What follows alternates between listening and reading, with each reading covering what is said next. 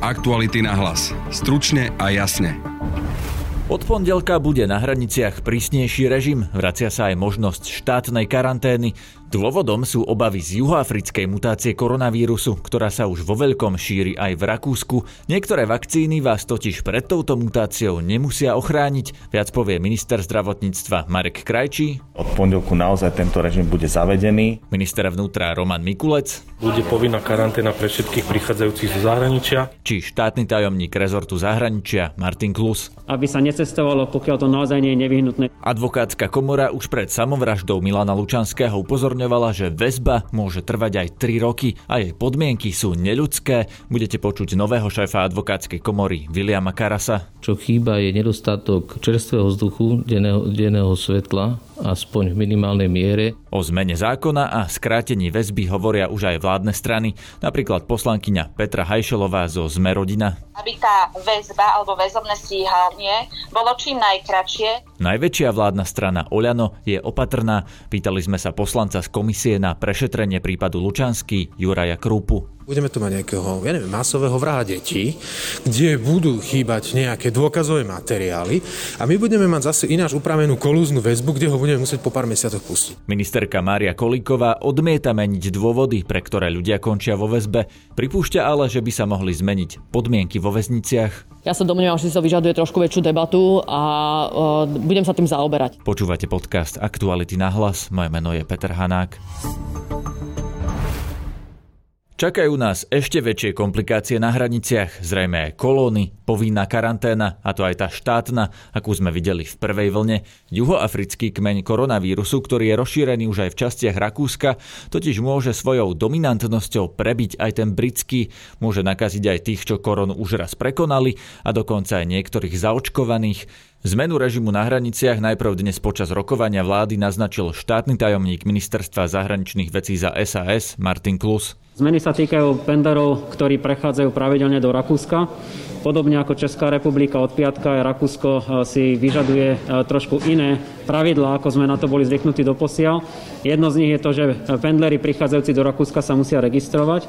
Ďalšou je, že musia mať eh, najstarší 7-dňový test a takisto e, Rakúsko aj Česko, ako iste viete, pristúpili do režimu, ktorý nám odporúča Európska komisia a o ktorom sa čoskoro dozviete viacej, aby sa necestovalo, pokiaľ to naozaj nie je nevyhnutné. Čiže ja môžem len zopakovať, že akékoľvek cestovanie, ktoré nie je nevyhnutné, tak ako to hovoríme aj v našom cestovnom odporúčaní, je v tejto chvíli podľa možnosti naozaj e, nie že zakázané, ale my ho neodporúčame. Ako som spomenul, štátna karanténa, ak príde, tak bude až ďalším krokom. V tejto chvíli sme sa všetci zhodli na tom, že sú tu iné kroky, ktoré musíme urobiť podľa možnosti okamžite a tie prídu o pár dní a o tých vás bude informovať pán minister zdravotníctva. Viac povie minister zdravotníctva Marek Krajčí z Oľano. Ide naozaj o veľmi závažnú situáciu a preto som otvoril tému obnove, nie obnovenia, ale realizovania bezpečnostno-zdravotných kontrol na hraniciach a navrhol som, aby od pondelku všetci cestovatelia ktorí prichádzajú na územie Slovenskej republiky, museli povinne nastúpiť do karantény. Tá karanténa je už hlavným hygienikom aj vzhľadom ten nový typ vírusu, aj tieto ostatné vírusy, ktoré nás ohrozujú, predlžená na 14 dní. Tým pádom každý cestovateľ bude musieť pred tým, ako sa priblíži k hraniciam, vyplniť formulár e-hranica. Na základe tohto formuláru e-hranica potom bude musieť ísť do karantény v prípade, že by nechceli ísť e, karantény do vlastného domova, tak mu bude ponúknutá možnosť štátnej karantény a v rámci karantény najskôr na 8 deň e, bude objednaný na PCR test a pokiaľ by tento test e, vyšiel negatívny, tak až po výsledku tohto testu bude môcť túto karanténu prerušiť. Čo teda znamená, že v žiadnom prípade neodporúčame cestovať. A toto obmedzenie bude platiť na všetkých cestovateľov z akékoľvek krajiny, či to bola v súčasnosti aj bezpečná krajina. Bude to platiť samozrejme aj e, zo všetkých krajín Európskej únie, takisto samozrejme aj tretich krajín, alebo teda krajín mimo Európskej únie, s tým, že pri krajinách mimo Európskej únie je tam ešte povinnosť preukázať sa pri vstupe Slovenskej republike ešte aj negatívnym testom. Pokiaľ, eh, čo sa týka pendlerov, teda ľudí, ktorí eh, cez hranice prechádzajú na každodennej báze za prácou, eventuálne zamestnaním, štúdiom a tak ďalej, tak samozrejme tu budú výnimky, tak ako to bolo aj v minulosti. Chcel by som poprosiť v tomto, aby ste brali túto informáciu vážne a všetkých ľudí od pondelku naozaj tento režim bude zavedený. Dobrý deň, Lenka Ježová teatri. Ako to bude ale s tými kontrolami? Aj doteraz fungovala e-hranica, množstvo ľudí sa napriek tomu tam nezaregistrovalo, tým pádom štát nevedel o tom, že sa vracali zo zahraničia. Ako som povedal, budeme realizovať zdravotno-bezpečnostné kontroly na hraniciach, takže občania budú kontrolovaní pri vstupe alebo po vstupe na územie Slovenskej republiky. To znamená každého jedného? Áno, predpokladám, že každého jedného to bude. Za akých okolností by ste prešli k tej povinnej štátnej karanténe? Toto je, uh, síce bude to definované ako dočasné opatrenie do konca februára, podľa aktuálnej situácie sa predlží, alebo sa môže sprísniť. V prípade, že bude potreba ho sprísniť, tak potom by mohlo, mohli sme prejsť aj na povinnú štátnu karanténu, ktorá by mohla byť alternatívou potom tou e-karanténou, ktorá tu už fungovala a ktorú by sme tým pádom mohli zaviesť. Pred novinárov predstúpil aj minister vnútra Roman Mikulec. Tak my už máme teraz kontroly na hraniciach. Tak to mení sa niečo? No momentálne nie. Od pondelka Pravdepodobne budú, bude povinná karanténa pre všetkých prichádzajúcich zo zahraničia a my stále vykonávame kontroly na hraniciach a budeme ich vykonávať, budeme ich sprísňovať. A tá povinná karanténa bude nejako štátom zriadená? Alebo... Nie, nie, nie, nie, nie, nie, v to, nie v takom zmysle, ako to bolo, že štátna karanténa, ale v tom zmysle, aby teda všetci, pretože viete veľmi dobre, že tá situácia hlavne s tými mutáciami e, vírusu sa zhoršuje vo všetkých krajinách, tak e, jednoducho všetci, ktorí sa budú vrácať zo zahraničia, tak aby mali povinnosť ísť do karantény a potom si spraviť test po 8 dňoch. A aj karantána sa aplikuje, teda uh, aktivizuje? Je, aj to je jedna z možností, aby sa aktivizovala aj karanténa. Kedy sa rozhodne? No, toto je, ako nie je to vec ministerstva vnútra, toto si zobral na starosti minister hospodárstva aj s, aj s pani ministerkou Remišovou. Akým spôsobom sa bude kontrolovať, či ľudia dodržia tú povinnú karanténu? Toto ste riešili? No, my už to kontrolujeme aj teraz, či ľudia dodržiavajú karanténu a budeme to kontrolovať ano, takisto. Takže... Často, pán minister, sa aj my ako novinári stretávame s takými podnetmi, že niekto, kto je pozitívny, tú karanténu nedodržiava, vedia o tom možno nejakého susedia, blízky, XY, to hovorím naozaj iba podnety z terénu, čiže zjavne teda asi tie kontroly úplne vždycky dôsledné nie sú, že tam sú no, rezervy. Stále sa vás na to pýtame. A, a viete mi upovedať krajinu, kde je to 100%? Že tie rezervy tam nie sú? Toto treba povedať ľuďom, aby nerobili to, čo robia, aby dodržiavali tie e, pravidlá, ktoré sú stanovené a, a potom nebudú rezervy, ale ja nepoznám krajinu, kde je systém 100%. Aktuality na hlas. Stručne a jasne. Momentálne sedím v kancelárii predsedu advokátskej komory pána Viliama Karasa. Dobrý deň. Dobrý deň. Pán Karas, vy ste e, písali aj ministerke spravodlivosti list, ktorým upozorňujete na to, že s tým, ako sa na Slovensku vykonáva väzba, niečo nie je v poriadku. Skúsme si zhrnúť, čo ste vlastne napísali, čo podľa vás nie je v poriadku. Ja by som to videl e, v dvoch rovinách. Jednak e, v podstate namietame dĺžku trvania kolúznej väzby, tak ako je jej zákonný rámec a zákonný limit. A na druhej strane potom sú to samozrejme podmienky výkonu väzby e, v, v ústavu na výkon väzby. Čiže tá dĺžka je 3 roky, podľa vás by to malo byť menej? Aj z historického exkurzu, ak by sme si ho urobili už od Rakúsko-Uhorska a z uhorských právnych predpisov, ktoré platili na našom území, bola maximálna dĺžka kolúznej väzby jeden mesiac a bolo ju možné dvakrát predlžiť o jeden mesiac.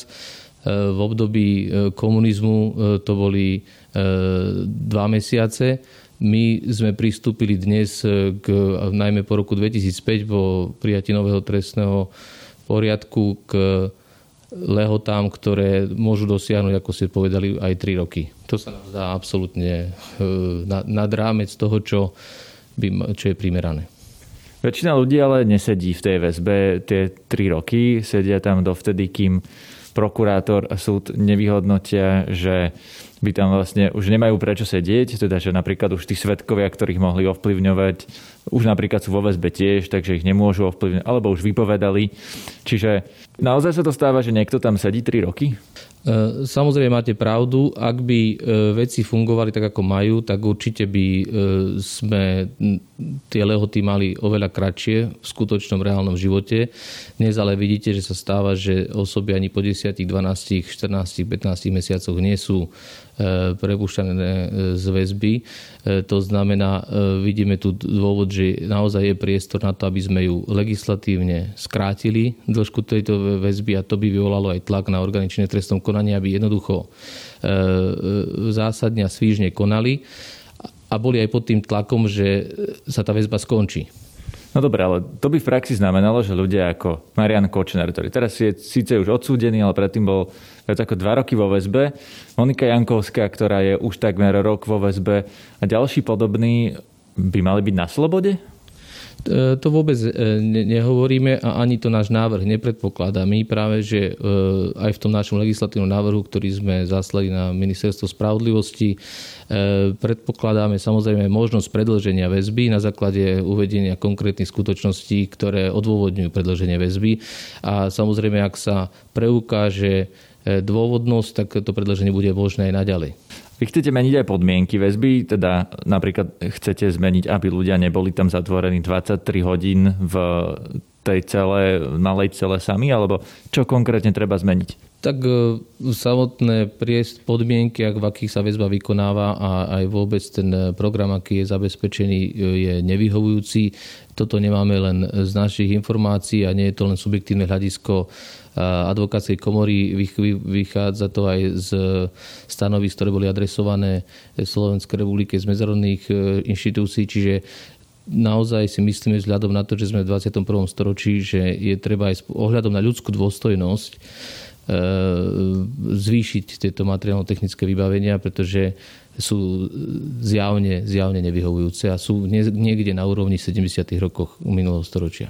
A to znamená čo, že tá celá je škaredá, studená, bez vybavenia, bez okien, alebo čo to znamená v praxi a čo konkrétne na tom treba zmeniť?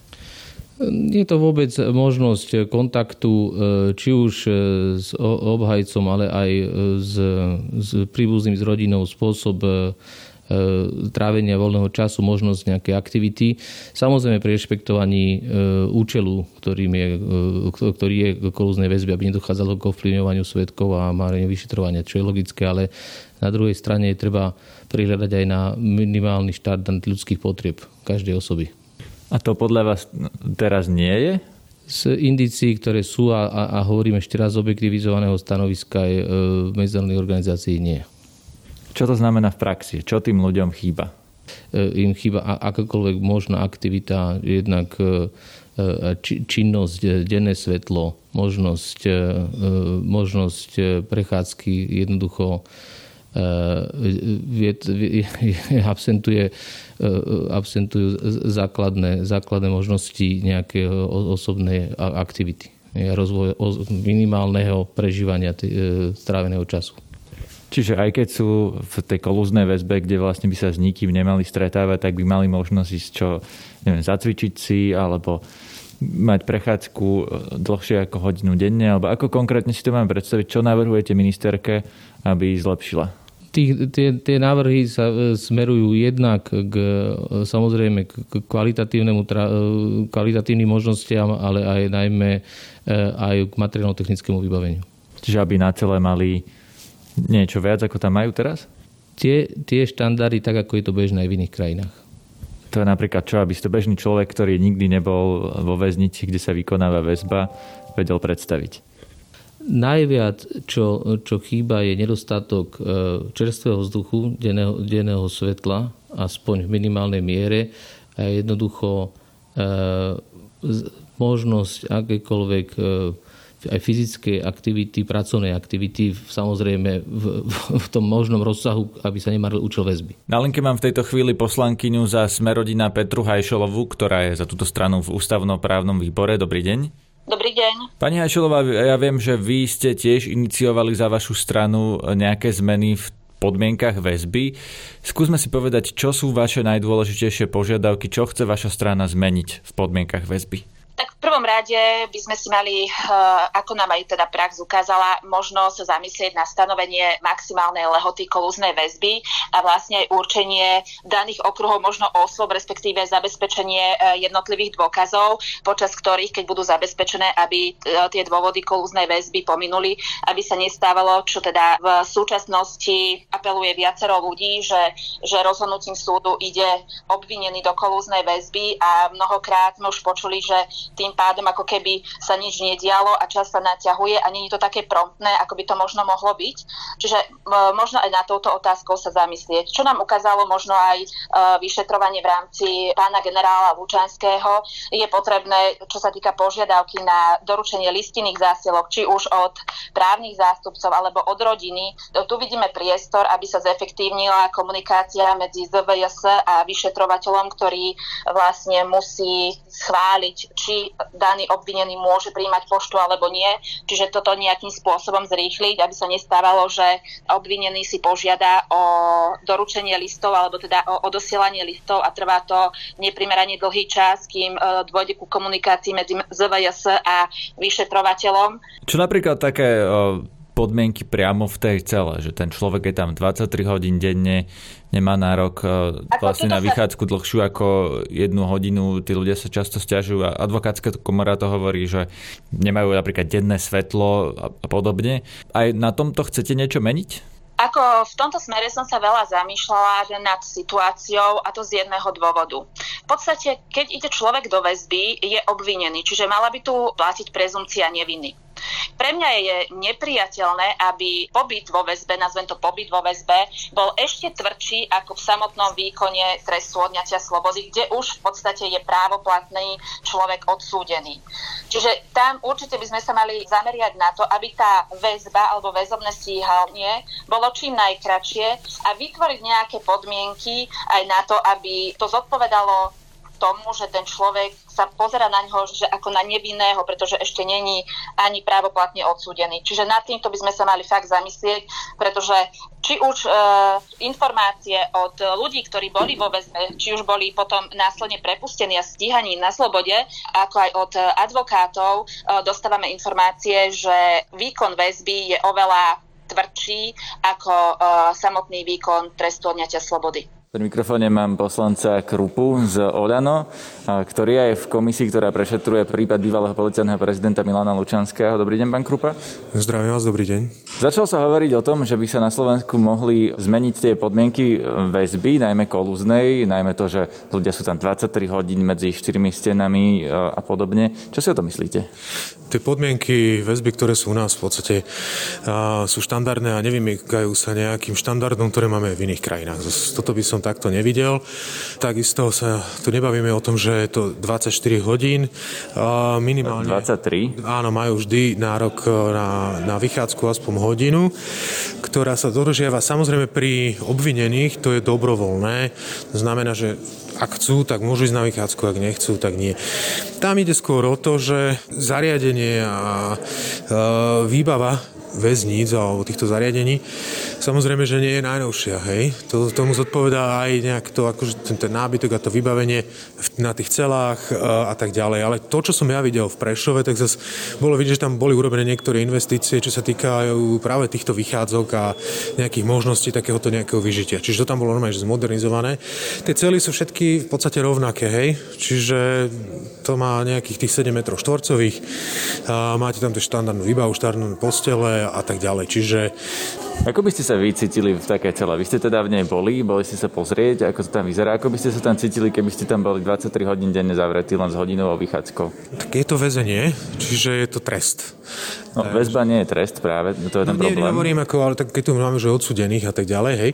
Takže uh, je to väzenie, čiže nejak ako je to, má to svoje takéto okolnosti a podmienky, ktoré k tomu jednoducho patria. Vašte, ale ak hovoríme o ľuďoch, ktorí ešte nie sú odsúdení, prečo by mali byť práve v tých podmienkach, ktoré už sú pre odsúdených? Ak sa na nich vzťahuje tá prezumpcia neviny a teda No, ja- vlastne vo dobre. väzbe zo zásady vždy sedí zatiaľ nevinný Môžem? človek, lebo nie je usvedčený. Ja sa, Jasné. pýtam sa otázky. Jasné. Poprvé, tieto veci sa odrazu začínajú otvárať teraz, e, pretože smer odrazu cíti, že je, by bolo dobre sa týmto veciam zaoberať, pretože sa to môže dotknúť každého z nich. Hej. Doteraz sa, sa ich tieto veci netýkali, mysleli si, že sú nad zákon. Ako náhle vidíme, že im berú ďalších ľudí, tak odrazu sa zaujímame o ľudské práva, o všetky tieto rozmery celého, či už je to kolúznej väzby, väzby bežnej a tak ďalej. Hej. Čiže odrazu tu je veľká diskusia. My sa tejto diskusii nebránime, ale my sme tu 12 rokov nevládli. Oni tu 12 rokov vládli a takto sa k tomu aj stávali. Tie podmienky, ktoré tam vidíme, vidíme, že v podstate boli minimálne investície do tejto infraštruktúry, minimálny záujem o, naozaj o, o veci, ktoré sa diali a dejú v týchto väzniciach. Máte štatistiky o tom, že e, koľko ľudí e, sa pokusilo spáchať samovraždu, samovraždu spáchali, e, Krupa, ja tomu to rozumiem, že hovoríte, že no, vlastne ako to smer vybavil, tak to momentálne No, je. áno. Ale teraz ste vo vláde vy, ako Olano, tak sa pýtam, čo s tým urobíte. No, čiže tuto máme takúto situáciu, ktorá tu nastala. Vidíte, že s týmito vecami sa teraz tu oboznámujeme.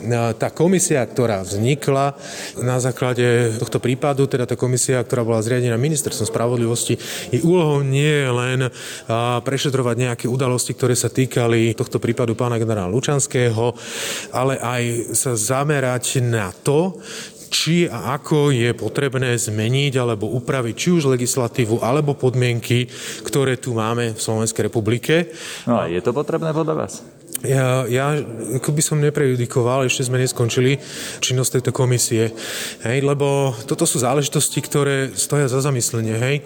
Máme tu zastaralé zákony, zákon o kolúznej väzbe má neviem koľko, 30 rokov a tak ďalej. Čiže toto sú veci, ktoré určite by sme sa mali na ne, na ne pozrieť, preceňujú určitú ľudskú dôstojnosť a podobne, ale tu je, viete, naražajú tu dve veci na seba. Prvá vec je ľudská dôstojnosť jeho práva a druhá je kolúzna väzba. My sa tu teraz bavíme o tom, o nejakých, eh, dajme tomu, politických eh, nominantoch, ktorí eh, boli teda obvinení a odpikávajú si kolúznu väzbu a teraz sa to veľmi o nich zaujímame, lebo sú to exponované osoby, ale máme iných, ktorí tiež odpikávajú si alebo sú v kolúznej väzbe a do tých sa nikto nezaujíma, čiže toto sú tie dva rozmery, hej, čiže toto sú také veci, kde by som sa akože zamýšľal na tým. A po druhé, teraz akože je tu veľký záujem o ľudské práva týchto ľudí a podobné, ale viete, zase príde napríklad, môže sa stať aj to, že ma, budeme tu mať nejakého, ja neviem, masového vraha detí, kde budú chýbať nejaké dôkazové materiály a my budeme mať zase ináč upravenú kolúznu väzbu, kde ho budeme musieť po pár mesiacoch pustiť. Ja sa teraz pýtam, akože kde je tá rovnováha, prosím vás pekne, čiže naozaj nehajte trošku času, aby sme sa na to pozreli, zanalizovali si to a hľadali to najlepšie správne riešenie, ktoré by vyhovovalo v dnešnej dobe a dnešnej situácii. Čo teda s väzbou? Jednak s dôvodmi, pre ktoré tam ľudia môžu skončiť a na druhej strane s podmienkami, ktoré sú vo väzniciach, som sa pýtal dnes po rokovaní vlády ministerky spravodlivosti zo strany za ľudí Márie Kolikovej. Čo sa týka dôvodov väzby, ako som už povedala, vlastne máme tri dôvody väzby a tie rozlišujeme ako e, dôvod väzby tzv. kolúzna, to je ovplyvňovanie, potenciálne ovplyvňovanie svetkov, marenie dôkazov. To je práve tá väzba, ktorá je vlastne najprísnejšia. Potom máme väzby e, z dôvodu tzv. prevencie a úteková väzba, to znamená, aby sme predišli tomu, že sa dokončí trestný čin, alebo úteková, to znamená, keď sú tu obavy a sú k tomu samozrejme aj jasné dôvody, e, ktoré vyplývajú zo spisu, takéto dôvody a skutočnosti, ktoré to zakladajú, že daná osoba e, sa bude vyhybať trestnému konaniu, teda utečie. A nevidím dôvod žiadny, aby sme prehodnotili tieto dôvody pre väzbu. Myslím si, že tie, tak ako ich máme, sú štandardné v rámci celého európskeho priestoru a nepamätám si žiadne rozhodnutie ani Európskeho súdu pre ľudské práva, ktoré by to nejakým spôsobom spochybňoval. Čo sa týka väzby, tak tu vlastne tie úvahy sú o tom, že skôr by sa mohlo striktnejšie posudzovať e, obdobie, počas ktorého je daná osoba vo väzbe, a ja k tomu vytváram pracovnú skupinu vôbec, ktorá sa bude zaoberať trestným zákonom, trestným poriadkom. A tam sa budeme samozrejme zaoberať aj týmto. To znamená, že e, či nenastaviť iným spôsobom aj to plynutie tej väzby a jej časový limit, osobitne ak sa jedná o kolúznu väzbu, o tom sa treba rozprávať aj s prokuratúrou, to sa nedá urobiť zo dňa na deň. Akože samozrejme dá sa to odkopírovať z iného právneho poriadku. Ja sa domnievam, že si to vyžaduje trošku väčšiu debatu a e, budem sa tým zaoberať. Takisto ako máme ďalšie veci, ktorými sa budeme zaoberať aj v trestnom poriadku, aj v trestnom zákone. Čo sa týka podmienok vo väzbe, to je zase iný zákon a to je zákon o výkone väzby a výkone trestu, takže to je tiež zákonná právna úprava. To sa tiež nedá zmeniť dnes zo dňa na deň a treba ju dobre vyhodnotiť. K tomu je tiež zriadená zase iná pracovná skupina, kde sú hlavne pracovníci aj zo zboru väzenskej úsičnej stráže. Ja som si tam dovolila prizvať aj predstaviteľov verejného ochrancu práv, takže tí sa budú vôbec zaoberať otázkami väzby, výkonu trestu a tzv. humanizácie, čo vyplýva aj z programu vyhlásenia vlády. Takže áno, zaoberáme sa tým, ale toto nie sú veci, ktoré sa dajú zo dňa na deň. To, čo som mohla vyriešiť zo dňa na deň, napríklad dávkovanie liekov, ktoré nie všetkých, ale tie, čo sú najmä psychofarmaka a ak sa jedná o obvinené osoby, tak tie sú momentálne už dávkované na dennej báze a pod kontrolou ich užívania. Počúvajte aj naše ďalšie podcasty, napríklad náš nový projekt s nadáciou Zastavme korupciu, ľahký podcast o ťažkej korupcii. Na dnešnej epizóde spolupracovali Adam Oleš a Matej Ohrablo. Zdraví vás Peter Hanák. Aktuality na hlas. Stručne a jasne.